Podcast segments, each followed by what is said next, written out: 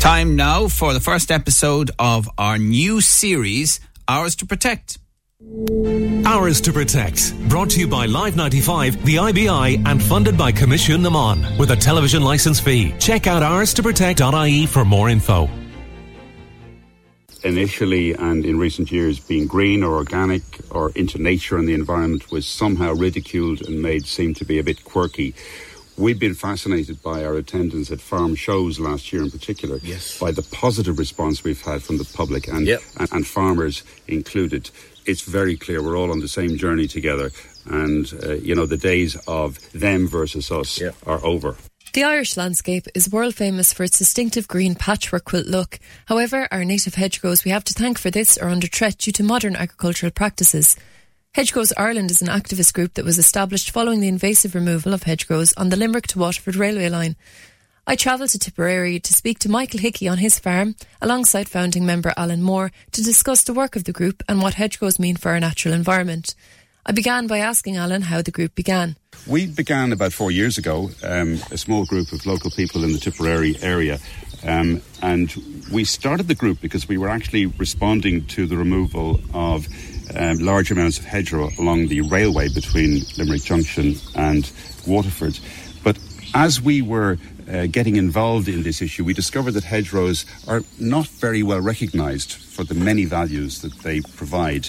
So we then changed into a national organisation, and our remit really is all aspects of hedgerow welfare from uh, promotion and education, but also incentivisation, because we are very clear that good quality hedgerows need to be properly paid for. So we're continuing to, to work and to negotiate with uh, all the relevant stakeholders about better payments for good quality hedgerows. Michael, what inspired you to, to embrace your hedgerows? So, so many farmers wouldn't have anything even uh, remotely like yeah, this. Yeah, yeah. I suppose, I don't know. Look, I, I lived in Australia for about 10 years and. Uh, it seemed to me that the uh, the land was so bare, and in places where there was cover, the land was completely different. And I saw that all through Asia as well, you know. So when I came back here, this farm had been derelict for 20 years, so it was already on the way. So all I had to do was was uh, just manage it. And I think it is beginning to be realised now that uh, our hedgerows in Ireland are a huge sink for carbon. Massive. You know, we have 600, what is it? Six, 680,000 kilometres of hedgerow. Of hedgerow, which is phenomenal when you think about it. 680,000 kilometres of hedgerow. And a lot of it is in very poor condition. And what's being discovered is that a slight change in the way that we manage hedgerows could have a massive impact on the values, particularly in terms of carbon sequestration, but also for biodiversity. You allow the flowers to grow, the fruit to set.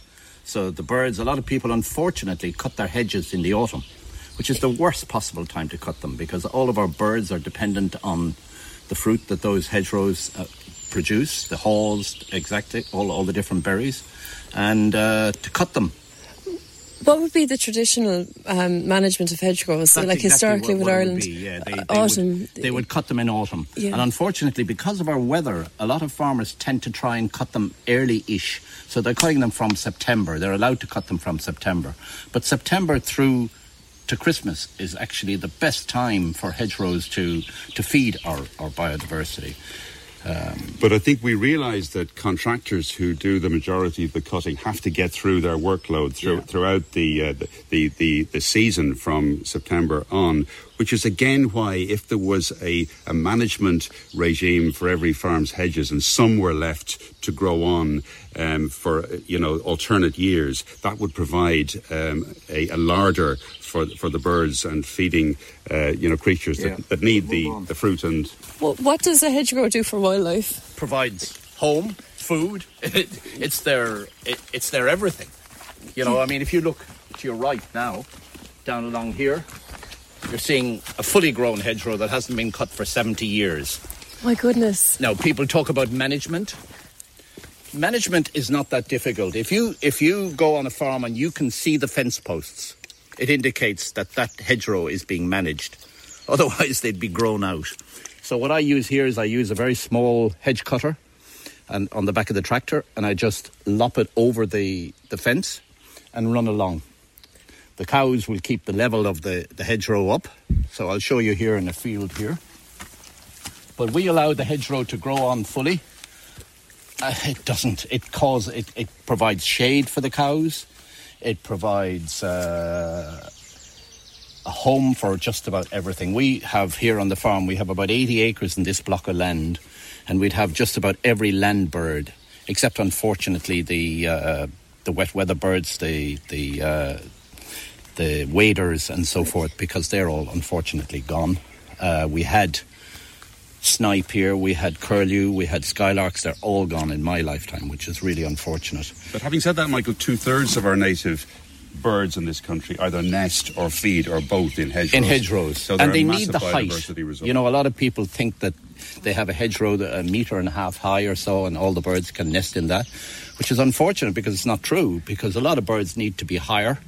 Um, so, and a lot of animals need need height and so forth. So, you know, it when you have the whole story, it provides a different story. Why, why do you think some people cut them? Know, because you see ridiculous In a lot happening. of cases, I think it's habit. And I think also they t- think in terms of value for for their money. Uh, it's it, uh, it's a fashion as well. People Yeah. kind of like this idea of square, and uh, I, I don't know whether that's uh, inherited from a former time or what it is, but um, it's not really necessary because if you look, if if we walk along and I show you uh, the different bushes, each bush has a different shape. And if it's allowed to grow on, so hawthorn has a particular kind of way of growing um, that's particular to that, that bush.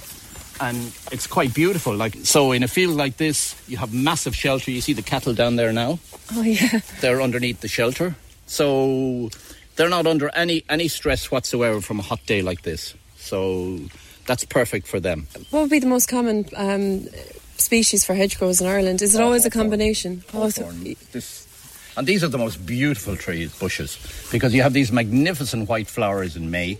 And all over the country at the moment, people are looking at magnificent hawthorn bushes. And Michael, your your hedgerows would include not only hawthorn, but a great mixture, Great of, mixture, of yeah. holly and spindle and hazel. And hazel, yes, the whole lot. So I think the key is a mixture, and then Yeah. all the values we've discussed in terms of biodiversity and carbon and so forth are much greater with a mixed species hedgerow.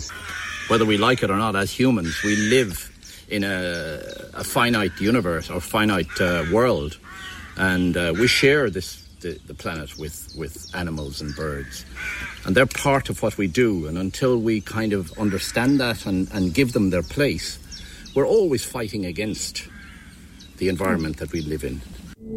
Ours to Protect is funded by Coimisiún na Meán with the television license fee and is a partnership between Live 95 and the IBI. Check out ours2protect.ie for more info. Right, it's really fascinating. It's the first episode, and you'll be hearing it at this time every week on the Limerick Today show. And we will also podcast it, and you'll see videos connected to it as well.